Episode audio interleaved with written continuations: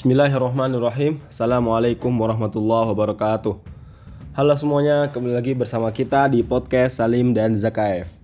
Insya Allah pada hari ini kita akan membahas mengenai kesimpulan dan faidah dari perang menumpas orang-orang murtad yaitu perang Riddah yang sudah kita bahas di episode-episode yang lalu.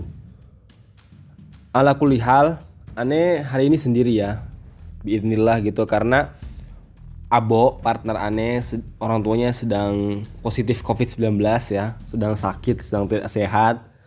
Jadi beliau berhalangan. Kita doakan bersama-sama semoga Allah Subhanahu wa taala mengangkat penyakit orang tua Abo. Juga kedua orang tua Ani dan Ani ya, Ani juga sebenarnya positif COVID cuman gejalanya ringan cuman batuk aja. Jadi mohon doanya dari teman-teman sekalian ya. Baik, di sini Ane akan membahas poin-poin yang Ane ambil dari buku tentang Khalifah Abu Bakar As-Siddiq karangan Profesor Dr. Ali Muhammad As-Solabiyah. Mungkin teman-teman yang suka sejarah ya, history entusias sudah tidak asing lagi gitu dengan buku-buku karangan beliau ya tentang sejarah-sejarah umat Islam seperti itu. Nah, jadi nomor pertama yang Ani ingin bahas adalah tentang terwujudnya syarat-syarat kejayaan umat sebab-sebabnya, pengaruhnya syariat Allah dan sifat-sifat para mujahidin. Jadi gini, yang pertama syarat-syarat kejayaan umat. Allah Subhanahu wa taala berfirman dalam Al-Qur'an surah An-Nur ayat 55 dan 56. Yang artinya Allah menjanjikan orang yang beriman dan beramal solih di antara kamu akan diangkat sebagai khalifah. Jadi orang-orang beriman dan beramal solih akan diangkat sebagai khalifah di bumi sebagaimana Allah Subhanahu wa taala mengangkat khalifah sebelum-sebelumnya dan mengokohkan agama mereka yang diridhoi yaitu agama Islam. Allah juga mengganti rasa takut yang diderita dengan diganti dengan rasa aman. Mereka menyembah kepadaku dan tidak berlaku syirik terhadapku kata Allah. Siapa pun yang kafir setelah itu, merekalah orang-orang yang fasik. Karena itu, dirikanlah sholat dan tunaikanlah zakat. Taatilah kepada Rasul agar kalian mendapatkan rahmat. Jadi itu adalah apa namanya? syarat-syarat daripada kejayaan-kejayaan umat. Yaitu harus beramal solih, ber, beriman dan beramal solih seperti itu. Kemudian kita juga harus menyembah Allah Subhanahu wa taala yaitu berislam ya, menyembah berserah diri kepada Allah Subhanahu wa taala dan tidak berlaku syirik semua syarat ini itu sudah terwujud gitu pada saat pemerintahan Khalifah Abu Bakar As-Siddiq dan Khalifah Ar-Rasyidin setelah-setelahnya. Sebagaimana Abdullah bin Mas'ud salah seorang sahabat pernah berkata, "Sungguh kami setelah ditinggal wafat Rasulullah Shallallahu alaihi wasallam mengalami situasi di mana kami hampir binasa," kata Abdullah. Seandainya Allah tidak menganugerahkan Abu Bakar kepada kami, kami sepakat untuk tidak memerangi orang-orang yang tidak membayar zakat, mencaplok kampung-kampung Arab, menjarah kampung-kampung Arab, menyembah Allah sampai maut menjemput kami. Maka Abu Bakar bertekad untuk memerangi mereka. Demi Allah, mereka tidak rela kecuali dengan rencana menghinakan dan perang yang mengusir. Jadi diangkatnya Abu Bakar As-Siddiq sebagai seorang pemimpin itu benar-benar merupakan sebuah rahmat bagi kaum muslimin pada saat itu. Di saat semua orang itu berencana untuk murtad dan kemudian membantai kampung-kampung orang-orang gitu ya, sehingga terjadi kekacauan di mana-mana gitu. Kemudian yang kedua adalah mengambil sebab-sebab kejayaan. Allah Subhanahu wa taala berfirman dalam Al-Qur'an yang artinya Al-Anfal ayat 60 yang artinya untuk menghadapi mereka siapkanlah segala kemampuan dari pasukan kuda. Dengannya kamu dapat menggetarkan musuh Allah dan musuh kamu juga. Serta kelompok lain yang tidak kamu ketahui, tetapi Allah Subhanahu wa taala mengetahui.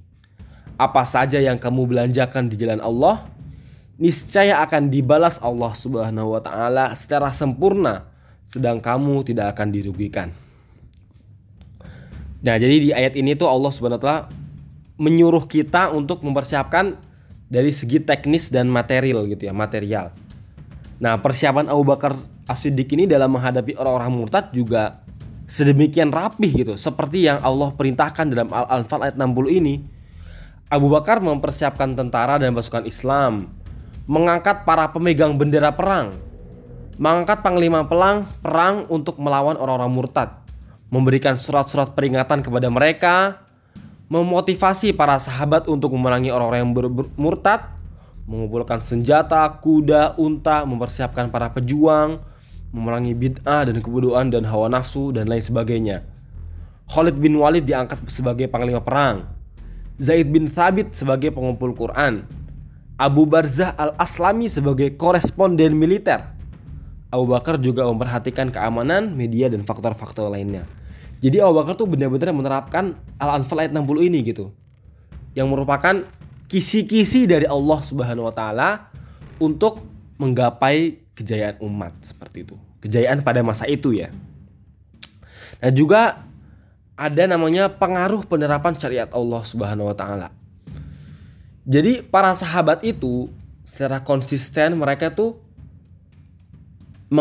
menerapkan syariat Allah Subhanahu wa taala sebagaimana Allah Subhanahu wa taala berfirman dalam Al-Hajj surat Al-Hajj ayat 40 sampai 41 yang berbunyi Allah sungguh akan menolong orang yang menolongnya. Menolong agamanya ya maksudnya, menolong agama Islam. Allah sungguh maha kuat lagi maha perkasa. Ialah orang-orang yang bila kami beri kekuasaan di muka bumi, mereka menunaikan sholat, menunaikan zakat, mereka selalu menyuruh untuk berbuat baik dan melarang berbuat munkar. Hanya kepada Allah juga kembalinya segala urusan. Jadi Allah Subhanahu wa taala berdasarkan ayat ini ya, ayat Al-Hajj ayat 40 sampai 41 hanya akan menolong orang-orang yang apabila mereka diberi kekuasaan di bumi, mereka menerapkan syariat seperti menunaikan sholat, menunaikan zakat, berbuat amar ma'ruf dan nahi munkar seperti itu. Kemudian Allah Subhanahu wa taala juga memberikan bocoran-bocoran mengenai bagaimana sifat-sifat generasi akan menerapkan kejayaan umat tersebut gitu. Allah berfirman dalam Al-Maidah ayat 54 yang artinya Hai orang-orang yang beriman Barang siapa di antara kamu yang murtad dari agamanya Maka Allah akan mendatangkan satu kelompok Yang dicintai oleh Allah Dan mereka juga mencintai Allah Mereka ber berlaku lemah lembut kepada orang-orang mukmin, Tetapi tegas terhadap orang-orang kafir Berjihad di jalan Allah dan tidak takut tercaan orang-orang yang menghina. Itulah karunia Allah yang diberikan kepada orang yang dia kehendaki. Allah maha luas dan maha mengetahui. Al-Ma'idah ayat 54. Nah, sifat-sifat yang termaktub dalam ayat ini itu yang pertama ada yang dicintai Allah dan mereka mencintainya. Oh, ini jelas. Karena mereka adalah generasi para sahabat gitu ya. Generasi terbaik di di muka bumi ini gitu berdasarkan apa sabda Rasulullah Shallallahu Alaihi Wasallam. Allah mencintai generasi-generasi para sahabat ini yang selalu bertakwa, beriman, dan menerapkan syariat-syariat Allah Subhanahu wa Ta'ala.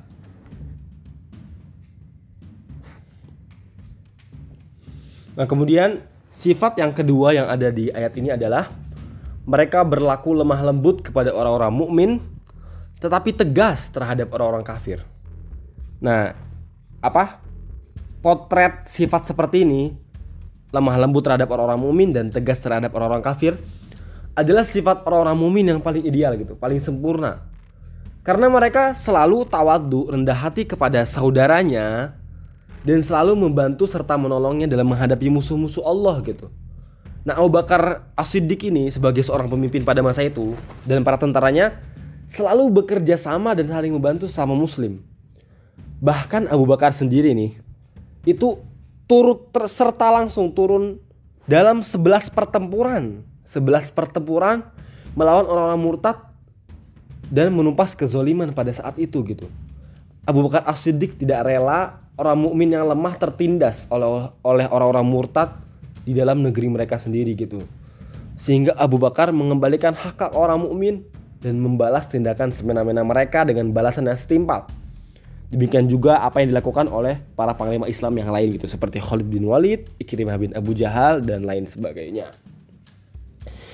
Kemudian sifat yang ketiga yang ada di dalam ayat tersebut adalah berjihad di jalan Allah dan tidak takut terhadap cercaan orang-orang yang suka mencela gitu. Nah, sifat suka berjihad melawan musuh-musuh Allah inilah tampak sekali ya pada masa Abu Bakar As-Siddiq gitu ya. Apalagi terutama dalam memerangi orang-orang murtad dan Abu Bakar dengan sangat antusias gitu ya menghancurkan kekuatan mereka gitu. Abu Bakar sangat tegas sekali gitu dalam memberantas orang-orang yang murtad ini. Sebagaimana pernah gitu ada orang-orang yang datang yaitu Uyainah uh, Uyainah bin Hasan datang kepada Abu Bakar As-Siddiq. Uyainah ini sebenarnya dia tuh mau tetap melaksanakan sholat. Akan tetapi tidak mau membayar zakat gitu. Karena menurut Uyainah ini membayar zakat itu sebenarnya hanya dia maunya hanya kepada Rasulullah Shallallahu Alaihi Wasallam. Karena Rasulullah Shallallahu Alaihi Wasallam ini sudah wafat sehingga Uyainah ini tidak mau membayar zakat lagi karena dia merasa itu sudah tidak kewajiban lagi karena beliau sudah wafat gitu karena Rasulullah SAW sudah wafat. Akan tetapi Abu Bakar pertamanya nih awalnya Umar bin Khattab itu bilang oh ya udahlah ya gitu memberikan kompromi gitu kepada Uyainah. Akan tetapi Abu Bakar As-Siddiq tidak memberikan kompromi sama sekali. Beliau tuh benar-benar tegas gitu sebagaimana sifat ketiga ini berjihad di jalan Allah dan tidak takut cercaan terhadap orang-orang yang menghina gitu. Jadi Abu Bakar As-Siddiq itu benar-benar tercermin dalam sifat-sifat ini gitu sehingga akan timbul gitu akan hasilnya adalah kejadian-kejadian umat seperti seperti itu gitu di masa-masa setelahnya kemudian sifat yang keempat adalah bukan sifat yang keempat kesimpulannya adalah itulah karunia Allah Subhanahu wa taala yang diberikan kepada orang yang dia kehendaki gitu. Jadi Abu Bakar As-Siddiq ini sebagaimana yang sudah disebutkan oleh Abdullah bin Mas'ud sebelumnya itu merupakan apa ya sebuah berkah gitu bagi kaum muslimin pada saat itu. Seandainya kalau pemimpin umat Islam pada saat itu bukan Abu Bakar, mungkin output sejarahnya tuh bakal beda gitu. Hasilnya mungkin umat Islam bakal runtuh, kita tidak tahu gitu kan. Nama juga apa sejarah alternatif gitu ya. Makanya Allah Subhanahu wa taala ini memberikan Abu Bakar As-Siddiq kepada kaum muslimin sehingga kaum muslimin tetap bertahan bahkan hingga 14 abad kemudian itu, hingga hari ini seperti itu. Semoga Allah Subhanahu wa taala selalu memberikan rahmatnya kepada Abu Bakar As-Siddiq radhiyallahu an. Nah, kita ke poin yang kedua nih. Setelah sebelumnya kita membahas tentang syarat-syarat kejayaan umat. Yang kedua adalah karakteristik masyarakat muslim pada masa Abu Bakar As-Siddiq radhiyallahu an. Yang pertama adalah masyarakat muslim dalam artian Islam ya, yang sempurna, yang ideal gitu dalam potret yang ideal adalah iman mereka yang sempurna kepada Allah Subhanahu wa taala dan hari akhir. Itu masyarakat muslim itu pada saat itu ya, pada masa Abu Bakar As-Siddiq itu benar-benar masyarakat yang uh, agama itu bukan mereka anggap sebagai sesuatu yang sekunder gitu. Yang kadang dibutuhkan, kadang ditinggalkan. Akan tetapi agama bagi mereka, bagi masyarakat muslim pada saat itu adalah hidup dan ruh mereka gitu. Bukan hanya dalam ritual ibadah saja, akan tapi mereka konsisten menjalankan agama secara benar dalam perilaku, persepsi, mindset, konsentrasi, nilai-nilai luhur, hubungan sosial, hubungan famili, hubungan kepada tetangga, jual beli, dan berbagai aspek dan dimensi dalam kehidupan gitu. Bahkan sampai ke politik, amar ma'ruf nahi munkar, mengontrol tindakan penguasa dan pemerintah gitu. Jadi benar-benar masyarakat muslim pada saat itu itu benar-benar menjalankan Islam tuh secara totalitas bener-bener takwa mereka, iman mereka kepada Allah dan hari akhir tuh bener-bener di level tertinggi pada pada masanya gitu seperti itu. Nah yang kedua adalah masyarakat Muslim adalah masyarakat yang terwujud di dalamnya tingkatan tertinggi dari makna umat. Jadi makna umat di sini adalah kalau menurut masyarakat Muslim pada saat itu ya pada masa Abu Bakar umat itu bukan hanya sekedar komunitas manusia yang terkumpul dalam satuan bahasa, tanah air atau kepentingan. Ikatan-ikatan seperti itu sudah ada gitu, bahkan sebelum masa jahiliyah ya. Jadi sudah bukan hal yang baru gitu. Akan tetapi masyarakat muslim yang seharusnya adalah masyarakat yang memiliki ikatan makna robbani yaitu mereka tuh diikat oleh tali akidah tanpa memandang bahasa, jenis, warna kulit dan kepentingan bangsa dekat. Abu Bakar As-Siddiq bisa berteman dengan Bilal, Salman Al Farisi yang seorang Persia bisa berteman dengan Suhaib Ar-Rumiyah seorang Romawi gitu. Jadi benar-benar lintas bangsa gitu, internasional. Jadi ikatan mereka tuh benar-benar ikatan yang tidak dibatasi oleh bangsa. Jadi gua cuman mau berteman sama lu karena lu satu suku sama gua, satu keluarga, satu lingkungan enggak. Kalau ke masyarakat muslim itu mereka tuh diikat oleh tali akidah, tidak peduli latar belakangnya gitu. Jadi benar-benar masyarakat yang heterogen gitu seperti itu. Kemudian uh, poin ketiga adalah masyarakat muslim adalah masyarakat yang berakhlak, yang berdiri di atas landasan moral yang jelas, yang bersumber dari perintah dan bimbingan agama gitu. Jadi masyarakat uh, itu landasannya tidak mencakup hubungan antara dua lawan jenis saja. Uh, akan tetapi landasan moral ini lebih luas daripada sekedar dalam hubungan antara dua orang gitu ya, antara si A dengan si B. Tapi landasan ini juga mencakup moral dalam politik, norma-norma ekonomi, jual beli sosial dan pemikiran dan berpendapat. Jadi apa hukum-hukum Islam itu benar-benar apa ya berakar sangat jauh dalam gitu di masyarakat muslim pada saat itu gitu. Sehingga setiap apa ya setiap gerakan-gerakan mereka setiap aktivitas mereka itu benar-benar berlandaskan norma-norma Islam seperti itu. Nah yang keempat adalah masyarakat muslim adalah masyarakat yang disibukkan dengan hal-hal yang berguna dan bukan hal-hal yang berarti. Keseriusan bukan berarti bermuka masam atau galak ya kayak serius yang jenuh yang boring gitu ya. Akan tetapi keseriusan adalah ruh yang membangkitkan semangat manusia dan mendorong untuk giat bergerak dan beramal. Perhatian orang adalah perhatian yang lebih tinggi dan jauh dari realita yang sedekat. Sehingga masyarakat muslim pada saat itu itu tuh benar-benar terfokus pada hal-hal yang benar-benar progresif gitu. Yang ada progresnya bukan apa bukan hiburan-hiburan semata yang malah menjerumuskan dan melalaikan seperti itu. Nah, yang kelima, masyarakat muslim adalah masyarakat yang terdidik secara militer untuk bekerja. Jadi kan pada saat itu ya, masyarakat muslim pada saat itu kan mayoritas, mayoritas itu kan terdiri dari suku-suku Arab yang notabene mereka itu tinggal di gurun pasir. Sebenarnya sih nggak di gurun pasir juga ya, maksudnya nggak semuanya gitu ya ada orang-orang yang juga tinggal di kota-kota seperti Makkah dan Madinah gitu. Akan tetapi karakter mereka itu uh, kurang lebih itu mereka tuh karakternya keras. Karakternya keras sebagaimana orang-orang pantai, orang-orang gurun pasir tuh keras. Sehingga itu mereka terbiasa hidup dalam lingkungan yang militeristik gitu. Yang sangat keras. Sehingga ketika disuruh mobilisasi untuk memerangi orang-orang yang murtad keluar dari agama Islam, itu tidak butuhkan tidak, tidak dibutuhkan waktu yang lama gitu. Karena umat Islam pada saat itu sudah terbiasa dengan apa peperangan-peperangan dan uh, kehidupan yang sangat keras seperti itu ya sehingga efisiensinya itu ada gitu pada saat itu ketika Abu Bakar As-Siddiq memerintahkan kaum muslimin untuk memerangi orang-orang yang murtad mereka langsung bergerak mereka sudah terbiasa dengan situasi seperti itu nah yang terakhir Masyarakat muslim adalah masyarakat yang ahli beribadah. Ruh ibadah yang terlihat jelas dalam tindakan-tindakan mereka gitu. Mereka beribadah bukan hanya dalam melaksanakan ibadah wajib dan sunnah demi menghadap demi mengharap ridho Allah gitu. Akan tetapi dalam melaksanakan pekerjaan semuanya itu bekerja dalam benak mereka adalah suatu ibadah yang harus dilaksanakan dengan ruh yang bersumber dari Allah Subhanahu wa taala gitu. Penguasa mengatur rakyatnya dengan semangat ibadah. Guru mengajarkan Al-Quran dan memintarkan orang dalam hal agama dengan semangat ibadah. Jadi segala sesuatu itu orientasinya itu ibadah gitu. Uh, semua orang tuh merasa bertanggung jawab terhadap muslim yang lain. Sebagaimana Rasulullah SAW bersabda, setiap kalian adalah pemimpin dan setiap kalian akan dimintai pertanggungjawaban atas apa yang dipimpinnya. Nah itulah sifat-sifat terpenting masyarakat muslim pada masa Khalifah Abu Bakar As-Siddiq yang merupakan permulaan era Khalifah Ar-Rasyidin.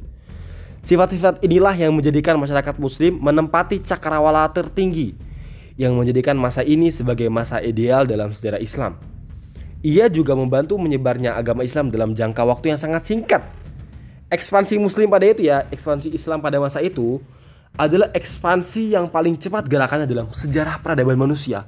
Bahkan Romawi maupun Persia Sasanid, Persia apa pun lah pokoknya bangsa-bangsa yang sebelum umat Islam itu kalah gitu apa pergerakan mereka dalam melakukan ekspansi ekspansi ekspansi ekspansi itu semua karena karakter-karakter masyarakat muslim yang sangat bagus ini yang sangat ideal ini yang mendukung apa ekspansi Islam pada masa-masa setelahnya gitu. Seperti itu. Jadi itulah pembahasan kita pada hari ini ya. Cukup pusing ya cuman kalau seandainya antum semua berhasil mentadaburi apa dari ini semua insya Allah antum bisa mempraktekannya dalam kehidupan sehari-hari seperti itu. Jadi kita tuh belajar sejarah itu tidak hanya untuk diingat saja sebagai sebuah teori bukan. Akan tapi kita itu berusaha mengimplementasikan ini semua dalam kehidupan sehari-hari kita sehingga kejadian-kejadian Islam ini akan kembali di masa-masa saat ini seperti itu. Nah kurang lebih mohon maaf. Barakallahu fikum. Kalau seandainya antum ada saran kritik antum bisa hubungi Instagram aneh ya Lutfi underscore Zakaif atau Instagram Abo Abrornaf.